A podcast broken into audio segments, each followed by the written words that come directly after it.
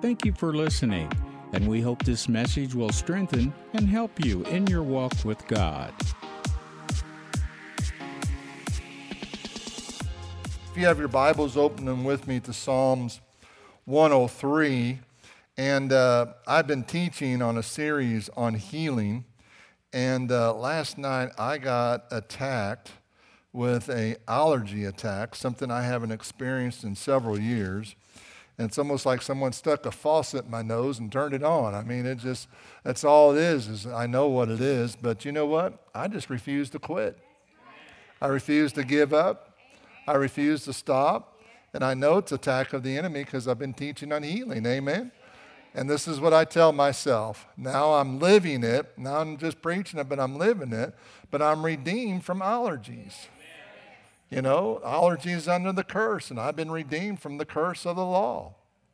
So they don't belong in my body. Amen. And inflammation, part of sinus issues is inflammation, and uh, I'm not going to have that either. I'm redeemed from inflammation. So, have you found Psalms 103? Psalms 103 says, Bless the Lord, O my soul, and all that's within me. Bless his holy name. How many of you know when Jesus encountered uh, several people who came to him, they worshiped him? Well, how did they worship him? Well, here's one way that I can think of worshiping the Lord by just saying, Bless the Lord. Bless the Lord. That's a form of worshiping the Lord. Bless the Lord, O my soul, and all that's within me. And it goes on and it says, Forget not all his benefits. All. Say all with me. You know, God loads us daily, the Bible tells us, with benefits. Daily, he has benefits. And if we were to count all the benefits, you know, that God gives us, if our eyes were opened up to see all the things that God's doing. In fact, the truth is, the very breath you breathe, the Bible says, comes from God. How many of you are thankful for that very breath that you breathe? I'm very thankful for it. And when you think about the chemical elements that are in the air and the gas called air, you think about only on earth that we know of, and I know scientists have sent things into space and the other atmospheres and things like that. But we're the only atmosphere right now that can sustain life. Isn't that amazing? Where did that come from? Well, I believe it came from God according to the Word. So forget not all his benefit, who forgives you of your iniquities and who heals you of all your diseases. Why are those two words right there in one scripture? Well, I believe, first of all, many people believe God can heal. I remember uh, one of my friends in high school, his dad was a doctor. And I asked him, I said, uh, did, Have you ever seen any miracles? He said, Yeah, I've seen a few miracles. He said, There's things that we just can't explain. And so, you know, a lot of people believe God can heal. A lot of people believe that there are miracles out there, you know, but the key is do you believe God heals you? Or do you believe God wants you healed? And sometimes there's this mental block in our psychic, in our mind thinking, in our mindset, I mean. And uh, we begin to think, well, you know, I know God can heal, but I'm just not quite worthy enough to be healed. And we don't see anywhere where anyone came to Jesus to be healed. And Jesus said, Now let me see now. You know, I am the Son of God, and I know all things, and I know there's some things that doesn't make you worthy of healing. He never said that. In fact, the Bible says he was led by compassion to bring healing to the people. In other words, compassion and mercy are uh, uh, synonymous uh, as far as words are concerned, very, very much synonymous. And it's because the mercy of God, he wanted them healed. In fact, in Luke chapter 4, he said, I'm anointed, you know, quoting uh, Isaiah 61, I'm anointed to heal the brokenhearted to bring healing, to open up the blind eyes, to open up the deaf ears. This is my purpose. This is what I want you to know. I want you to know that my Father, our Father, speaking of God, is so good. He's not holding anything against you to hinder you from receiving all that He has for your life. He wants you to experience everything that He has for you. And a good Father does. He wants you to experience everything that He has for you. What is the Lord's Prayer? Our Father which art in heaven, hallowed be thy name. Thy kingdom come, Thy will be done on earth as it is in heaven. And so when someone passes away, what do we say? Well, they're not sick anymore. They're not sad anymore. You know, and there is a tremendous miraculous transition that takes place when you leave this earth and go into eternity. But we really believe that. But you know, God, your heavenly Father, wants you to experience heaven on earth. He doesn't want you to be sick. Sickness is not of God. And that's why it says in Acts 10:38 how God anointed Jesus who went about doing good, healing all those who are oppressed of the devil. And so we recognize and we can see in the Word of God that the devil is the one who brings sickness. Now, let me clarify something. If you're sick, it doesn't mean you have a devil, okay? And if you're overcoming something, it doesn't mean you have lack of faith. All right? Let's get this out of our, our, our system here. Because so many times I heard someone, well, if they had enough faith, they would have gotten healed. Well, listen, according to my understanding of the Word of God, when you were born again, you were given the faith of God. It's not about enough faith. Maybe there's some knowledge. Yes, my people perish for lack of knowledge. But you know, don't let the enemy condemn you because for whatever iniquity the enemy tells you makes you unworthy to receive, it says right here, He's forgiven you of all your iniquities. S. Doesn't matter. Now, I'm not giving you a license to go out and sin. Hello, somebody. You know, there's benefits. The Bible says there's benefit to live a holy life, and there are. And that's another series in itself, and I'm not going to go there today. But you know, God wants you healed, and one of the things that we need to do is remove the barrier of not being good enough.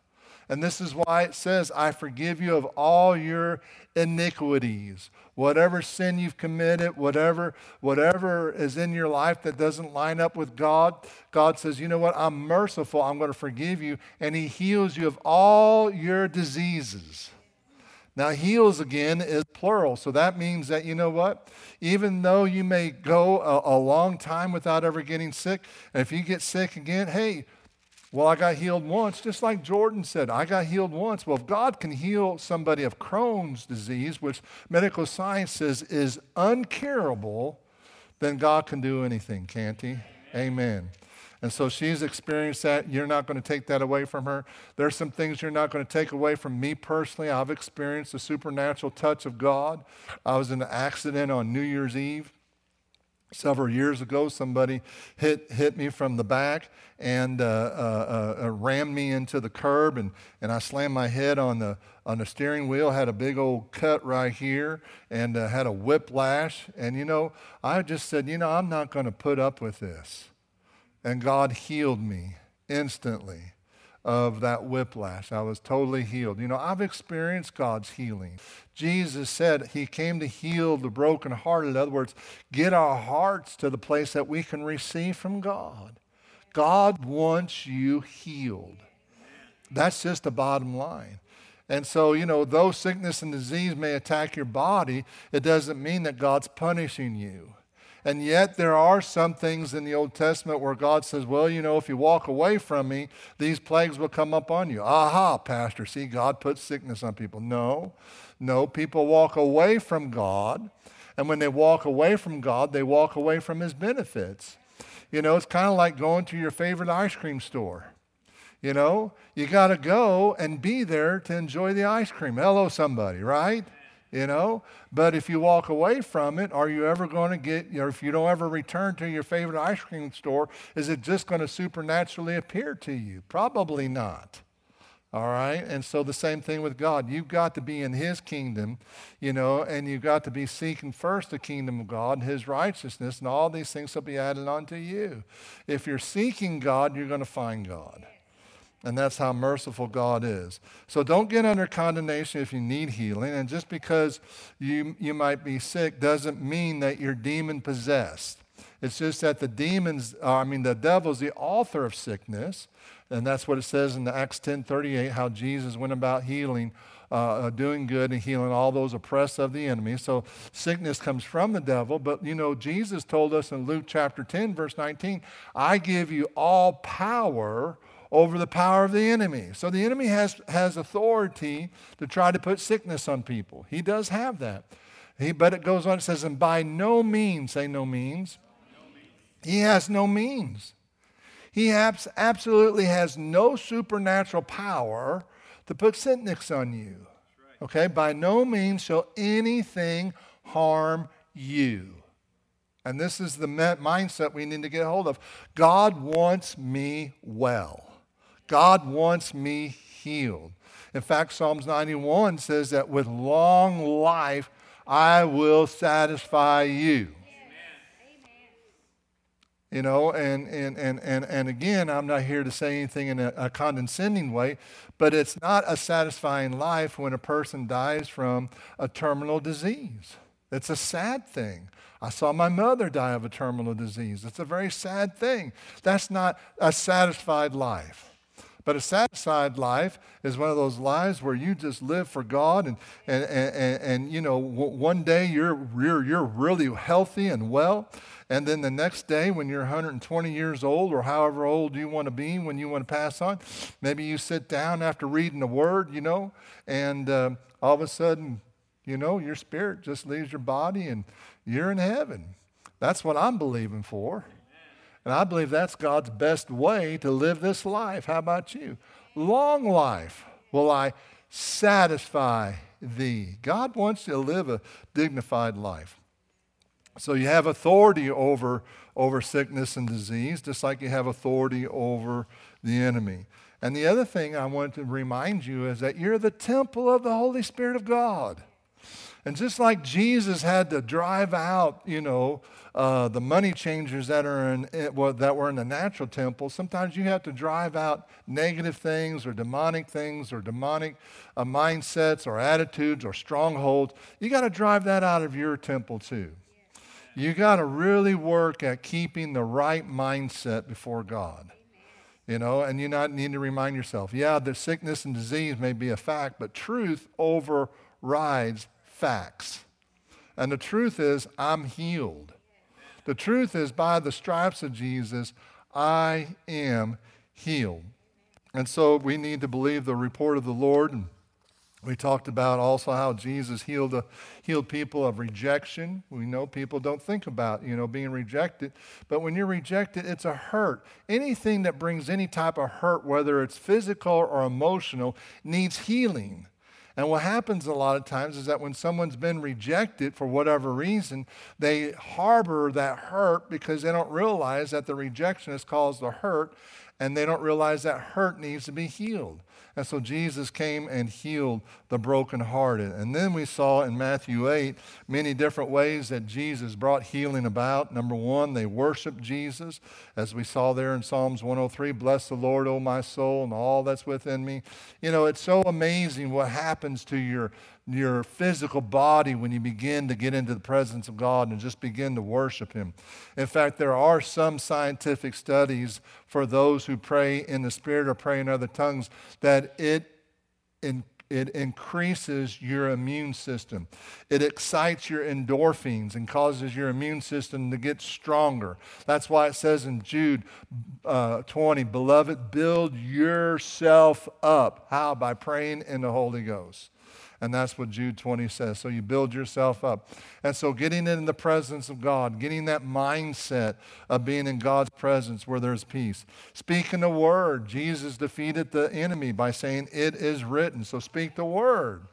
We know that Jesus spoke the word. The centurion came to him and said, Hey, my servant is tormented by this sickness.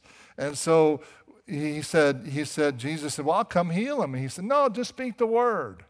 And Jesus was you know, taken back. He said, Wow, I haven't seen anybody have this kind of faith. I'm so glad you said that because that's what I want everybody to get hold of. If you'll speak the word, it'll happen. So Jesus spoke the word, and the centurion went back and found out his servant was healed about the very same time that he spoke the word. Isaiah 55 11 says it like this So shall my word that goes forth from my mouth, it shall not return void. So God watches over his word to perform it, but it shall accomplish that which I please. And so when we begin to say, hey, I'm healed, someone says, well, aren't you lying when the facts are that you, you got sickness in your body when you say, I'm healed, I'm healed, I'm healed? No, I'm overriding the facts by speaking the truth. I'm healed, I'm healed. The Word of God says I'm healed. It is written I'm healed.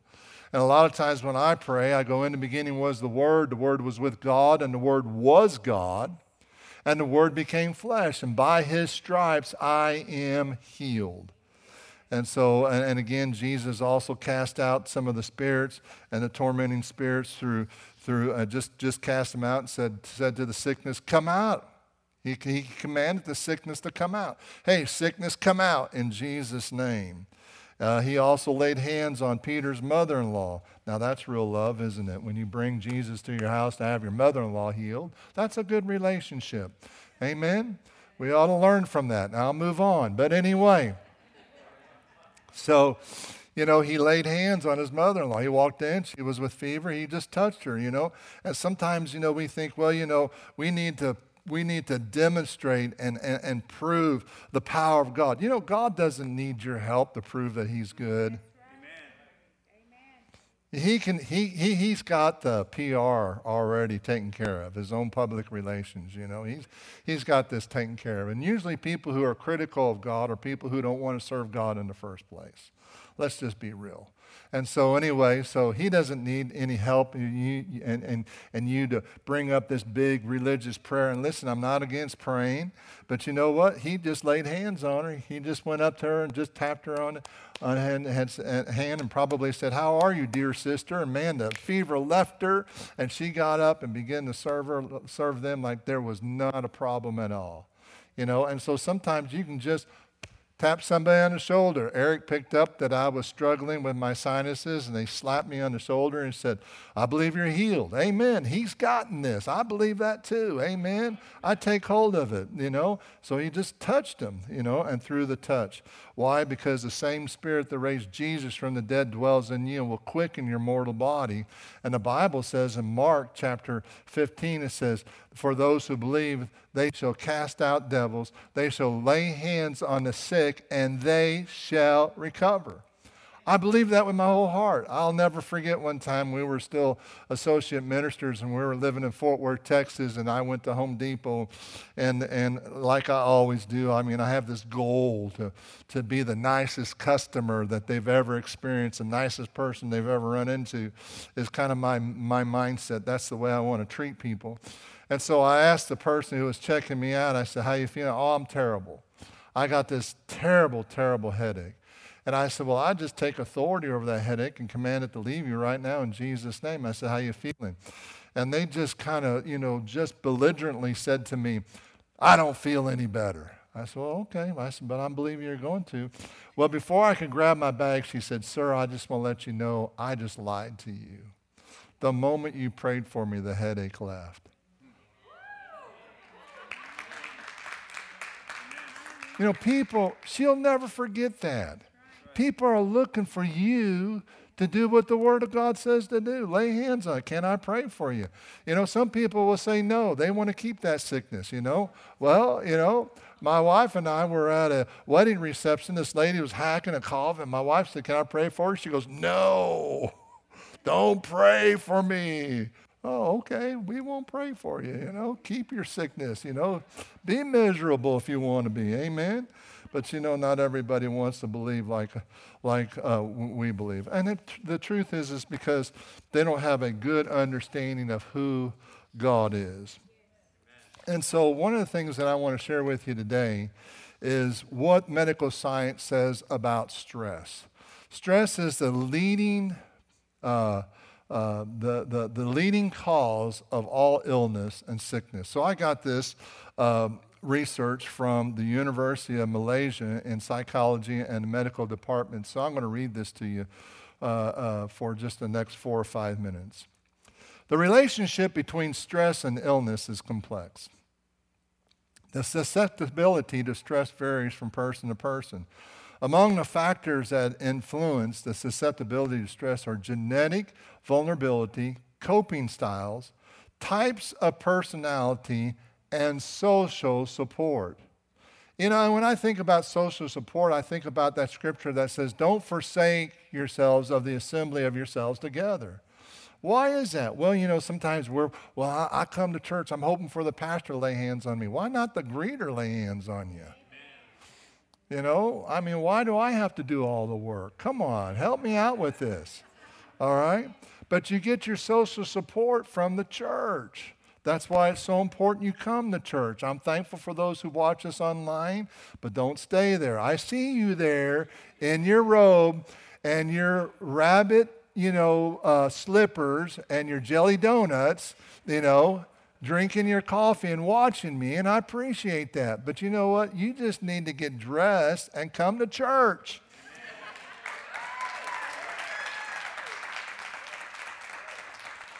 Besides, you wouldn't have to clean all the jelly donut off your robe because when I say something you like, you shout, and that jelly just squirts all over the place. I know what's going on. All right, let's move on.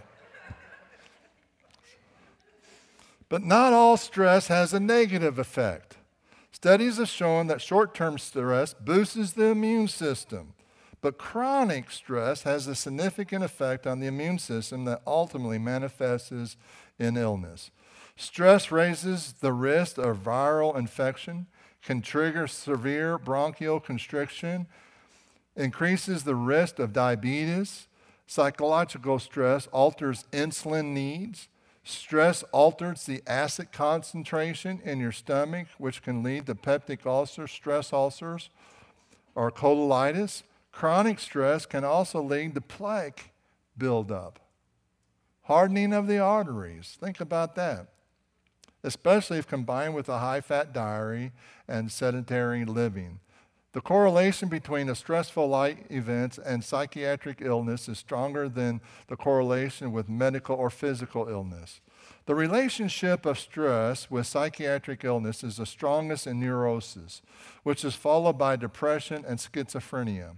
There's no scientific evidence of direct cause or effect relationship between the immune, chain, immune system changes and the development of cancer. However, recent studies found a link between stress, tumor development, and suppression, destroying small metastases. I'm not sure I'm saying that right. I'm not a medical doctor. But I'm going to reread something here just for a moment because I really want us to get hold of this. The relationship of stress with psychiatric illness is the strongest in neurosis, which will followed by depression and schizophrenic. Now, I'm just going to take a moment and just share some things out of my heart. One of the things that Vicki and I do, we endeavor to do, is to really make sure that those who serve in the church don't overdo it. Okay? That's so important. Listen, if we have to work 70 or 80 or 90 or 120 hours a week to have church, you know what? Let's not have church. I'm sorry, but that's just how I feel about it. You know, we don't need to stress people out to the point that they burn out. And, and, and psychological burnout is almost like a light bulb burnout. You know, how many of you know that a light bulb is just about ready to burn out? You don't you know, until one day you hit it, the power hits it, and bam, it flickers and it's gone. Well, that's the way emotional burnout works in a lot of people. And if they're not careful, they don't realize that they're setting themselves up for burnout. And we've seen it many times where we've sat down with staff and said, listen, you know, the work you do, we appreciate, but go home. You know, and, and, and they wouldn't and they burned out and they end up having mental challenges in their life as a result of not listening you know and it's not worth it hello somebody it's not worth it working yourself so much when you don't have to. And I'm not saying be lazy by any means. I know there's a balance in all this. But don't burn yourself out thinking, well, if I don't get it done, it won't get done. Or the truth is that some people have this such an insecurity on the inside of them, they, they work a lot harder to try to get recognition to uh, uh, pacify the insecurity that's on the inside of them. It's not worth it. It's not worth it. And I'm not talking about just church, I'm talking about work in general. You know, sometimes we'll stress ourselves out when we don't need to stress ourselves out. Hello, somebody. Did you receive that today? So that's why I wanted to share that again. Stress is defined as a process in which environmental demands strain an organism adaptive capacity resulting in both psychological demands as well as biological changes that could place a risk for illness. Things that cause us stress are called stressors. Stress affects everyone, young and old, rich and poor. Life is full of stress. Stress is, uh, is in an stress is in every fact of life that we must deal with. It comes in all shapes and sizes. Even our thoughts can cause us to stress and make the human body more susceptible to illness.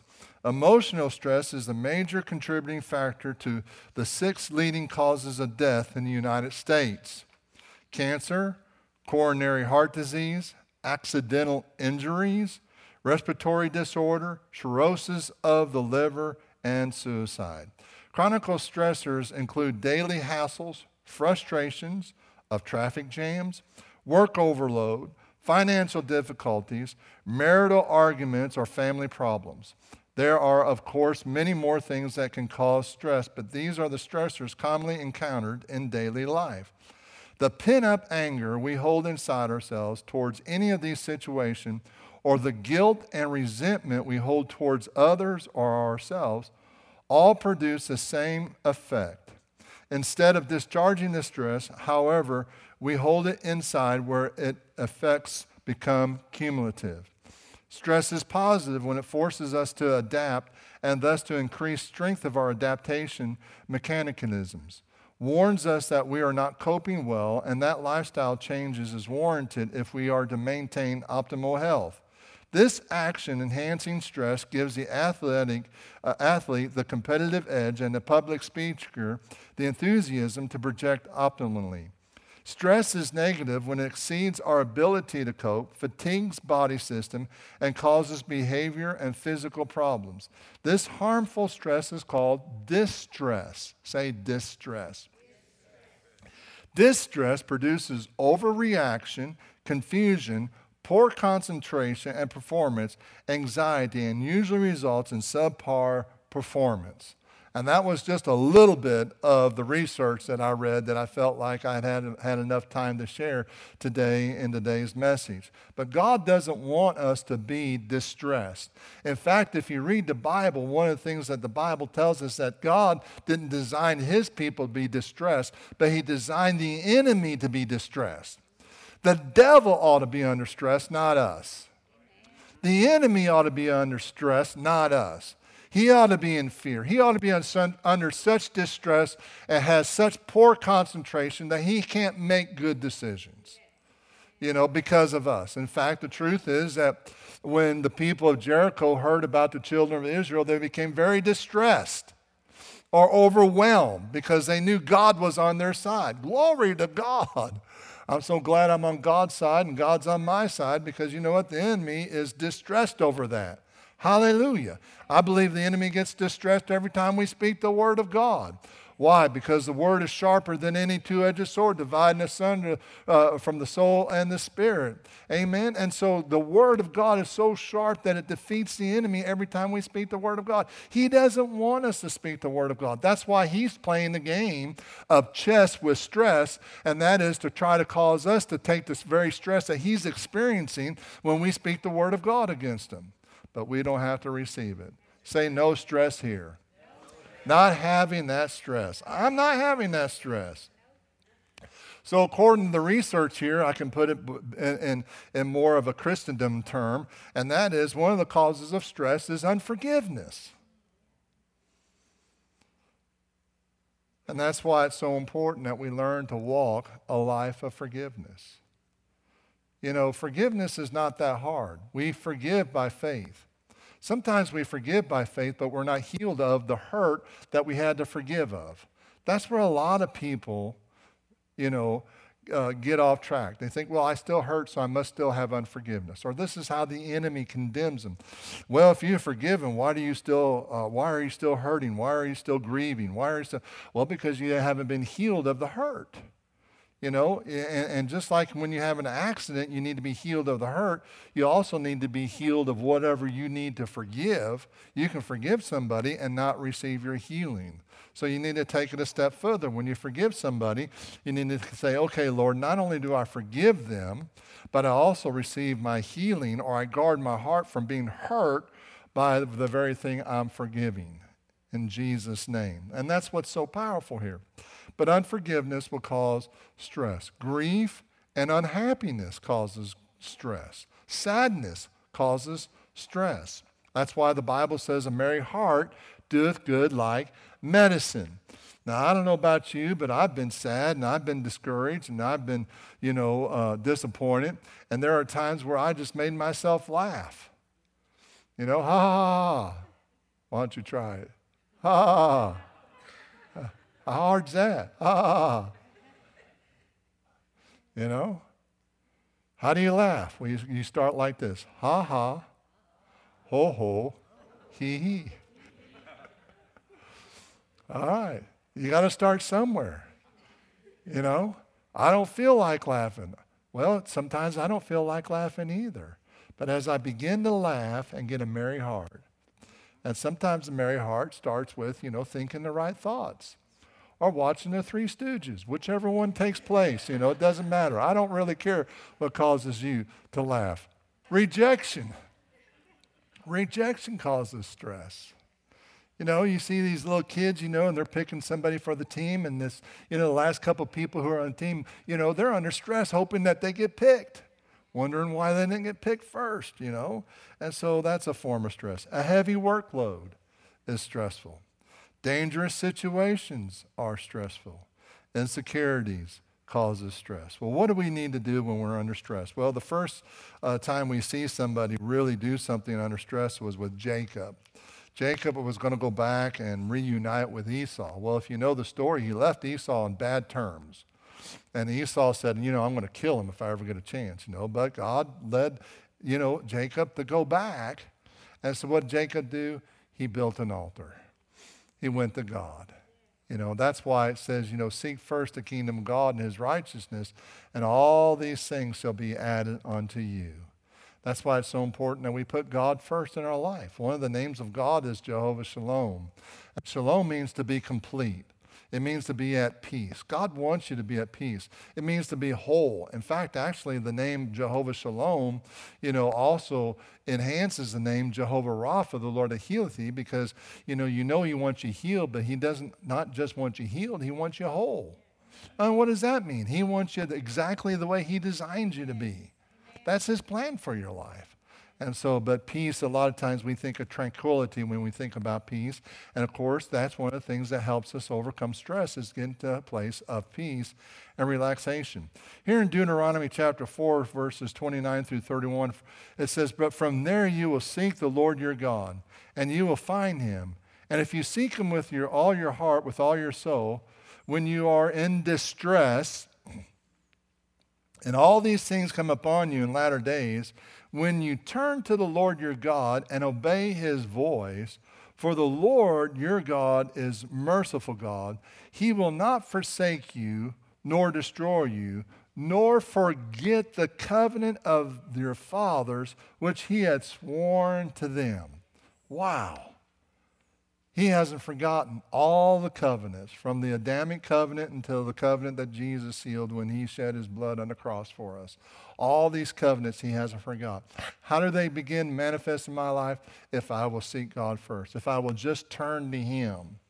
And this is what it's saying. We don't usually see the word repent in the Old Testament, but the word repent means to turn back to him or come back to him. You know, and I know there's been repentance uh, uh, uh, uh, services where people come to the front and they confess all their sins to God, you know, and, um, you know, and, and I know that's a form of repentance, but, you know, true repentance is returning back to God, coming to God. And this is what he's saying, man. Man, if you're, you're, you're distressed, probably it's because you know what? You probably have made some decisions, gotten distracted, and probably are starting to do things in your own strength. That's usually what happens you know, and when you start doing things in your own strength, you're going to wear out. And so that's why God says, Come back to me. Let me give you a fresh oil change called the anointing of God. Hello, somebody. You missed that. Let me give you a fresh oil change called the anointing of God. Be anointed by His Spirit, be anointed by His presence. Let me refresh you so that you can do things not in your own strength, but in my strength, because I can do all things through Christ, which strengthens me. Amen? I can't do all things in my own ability, but I can do all things through Christ, which strengthens me. And so he said, when you're in distress and all these things come upon you in the latter days, when you turn or when you repent, you come back to God, Lord your God, and obey his voice. For the Lord your God is merciful. He will not forsake you, nor destroy you, nor forget the covenant of your fathers, which he swore to them. That's why we can say all of God's promises are yes and amen. All right, secondly, stop and ask. Stop and ask. What are you doing? Why are you doing this? And what is the solution? You know, years ago, uh, I was not married yet, but I was very seriously thinking about marrying this lovely lady on the front seat, this one right here in the pink, and because uh, you're all lovely on the front seat. But anyway. And, uh, you know, I was just, you know, I was a single man trying to find my way, you know, going after God. And, uh, you know, a friend of mine was selling uh, these modular homes or these mobile homes. He said, hey, come by and see, you know, what I'm doing here. So I did. Boy, they had this great deal on this mobile home. And I was living in a mobile home that, you know, probably needed to be scrapped. And, uh, but because of my, you know, my construction abilities and stuff like together, it's held together with duct tape and baling wire. But anyway, but it, the deal was just right, da da da da da da. You know, and I'm just going, you know, Lord, do I need to do this? You know, why am I? And I just got myself under a panic stress, like, you know, what's going to happen and this, and now I want to marry Vicky. And all of a sudden the Lord says, stop. I heard the Lord say, stop. He said, who said you had to make any of these decisions right now? And so I backed up a little bit and I thought, you know what? That's so right. You know, pressure. I felt the internal pressure to make decisions. Don't make major decisions when you're under pressure. Amen. You know, usually a, a, lot of times you'll end up making a wrong decision. Don't let someone pressure you into making a major decision. That's the other one. Well, they're my friend. Well, you know what? They'll get over it. Amen. Secondly, don't make a decision a major decision when you're angry. You know, when you're angry, don't make a major decision because a lot of times you're going to make a wrong decision.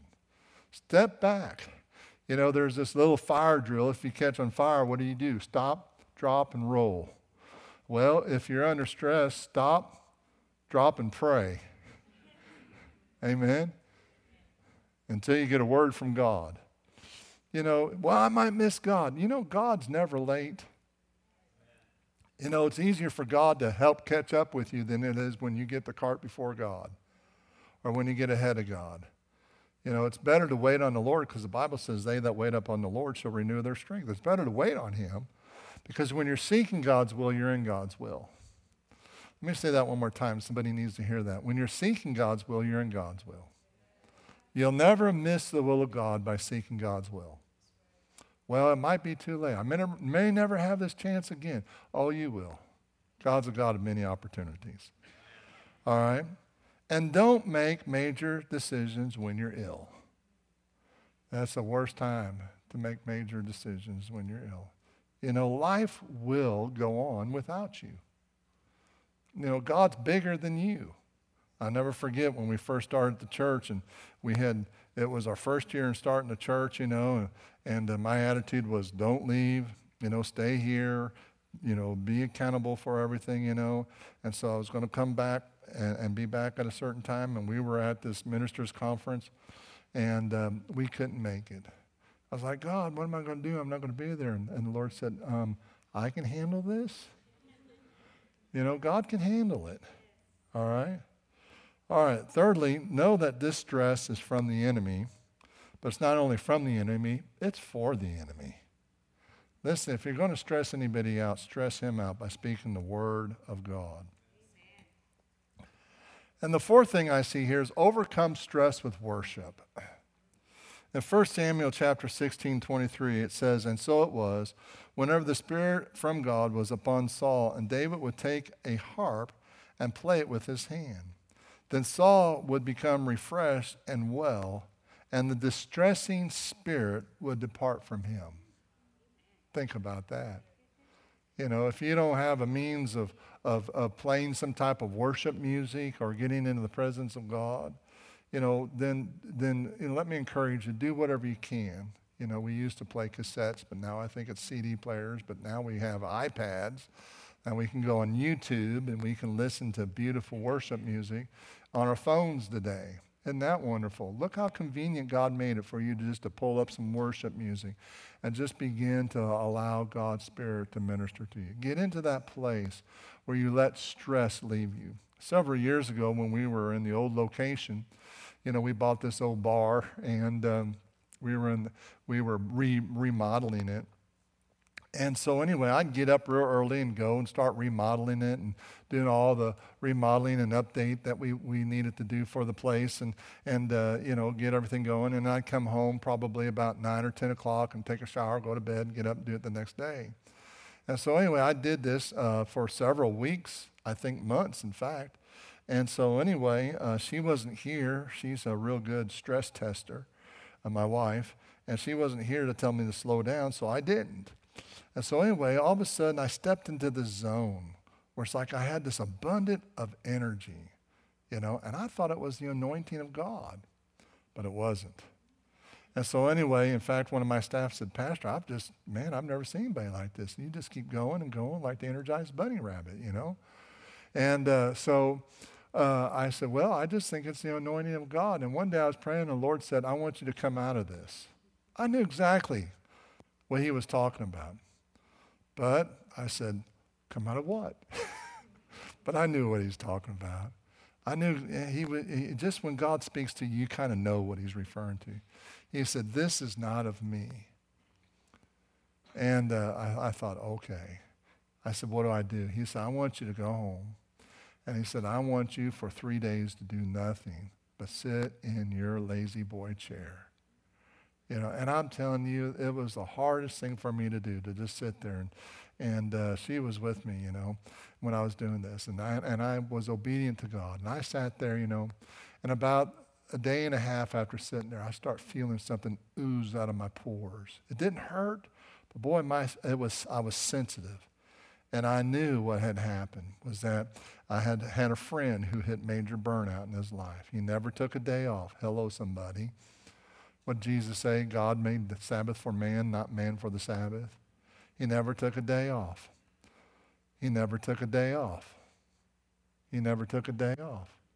I'm telling you, you need to learn to take a day off. Sometimes taking a day off is just doing something different than you normally do. But you need to learn to take a day off. You really need to learn sometimes just to sit down and do nothing for a day once in a while. That's good for you. You need to learn to take a day off. You know, well, things won't get, well, you know, if you're that important, you know what? Then ask God to clone you. You know, I mean, think about it, you know. And I understand sometimes there are some responsibilities that hit us at the most inopportune time, and I'm not talking about that, but, but purpose to take a day off. That's so important. But I had a friend who never took a day off, and he hit major burnout. And you know, it's amazing that it took him seven years to get healed of that. So God made six days and the seventh day for what? That he never took advantage of. And so I had just, you know, I, I, I was in correspondence with him, praying with him. And so he had gone through infectious disease doctors, uh, oversee infectious disease doctors. They went through everything, couldn't find anything wrong, found out what happened. And that is your body has a lot of chemicals in it. One of them's called endorphin, the other one's called dopamine, okay? And so you have more dopamine than you have endorphin. And when the endorphin rises, the dopamine's released to kind of balance it out. One's a, you know, kind of a, uh, uh, gives you energy, and the other one kind of settles you down, okay? And so, but if, if you run out of endorphin, all of a sudden you have nothing but a, a dopamine going into your system. And it makes you feel bad, makes you feel like you can't do anything. That's what you call burnout. Okay? And so that's what was going on with me. I could feel the endorphins starting to ooze out of my pores. That's the only way I can explain it to you. Why? Because God loved me so much, He didn't want me stressed out about building a church. And it was a building project. I was doing most of it. I had other help from time to time, but I was doing most of it. I certainly was a general contractor, but I was doing most of the work, a lot of the work myself, you know. And uh, I, I, was, I was, you know, heading for burnout. But thank God that, you know, the relationship with this man, unfortunately, he went through what he went through, but it opened up a door for me to realize what was going on. God doesn't want you stressed out over anything. And that's why it's important sometimes you just take a day of rest. I'm doing good this morning. So we see that Saul overcame a distressing spirit through worship. And the last thing I have here is call on the Lord and seek first the kingdom of God. You know, seeking God first is not that hard. Psalms 107, verse 6 says, Then they cried out to the Lord in their trouble, and he delivered them out of all their distresses. So it sounds like to me that God's saying, you know, one of the keys to walking a divine health, a life without sickness, a life that is satisfying, is to take time for God and let God speak to your life. You know, take some time for God. You know, take try to figure out a time where you can have, if you can have at least five minutes just alone with God. Five minutes alone with God is like, you know, probably worth more than an hour session with a good therapist. And I'm not against therapists, okay? I'm just saying that God can do something in a moment that medical science can't do in a lifetime. Amen. Just take that time to listen to God, shut things down, say, God, what are you saying? What are you saying about my decisions? What are you saying about my job? What are you saying about, you know, uh, uh, other things that you're facing? What are you saying about it, God? And a lot of times you'll hear God whisper into your spirit, I've got this. Really? I got this. Yeah, he's got it. He's really got it. Well, what do I need to do? Well, I don't know all the answers of what God's telling you to do, but I know what God tells me to do. And that is put your trust in the Lord and lean not unto your own understanding, for it'll be health unto your bones, is what Proverbs chapter 4 says. Isn't that powerful? And so it all goes back to how do you walk in this divine health? How do you walk in divine healing? How do you walk in this place of walking in God's promises? Seek first the kingdom of God and his righteousness. Thank you for listening today. We believe God's Word is what will sustain us in any situation in our lives. For more information, please visit us at familywc.org or you can download the app. Look for us as FWC Como. Until the next time, remember, you are God's best.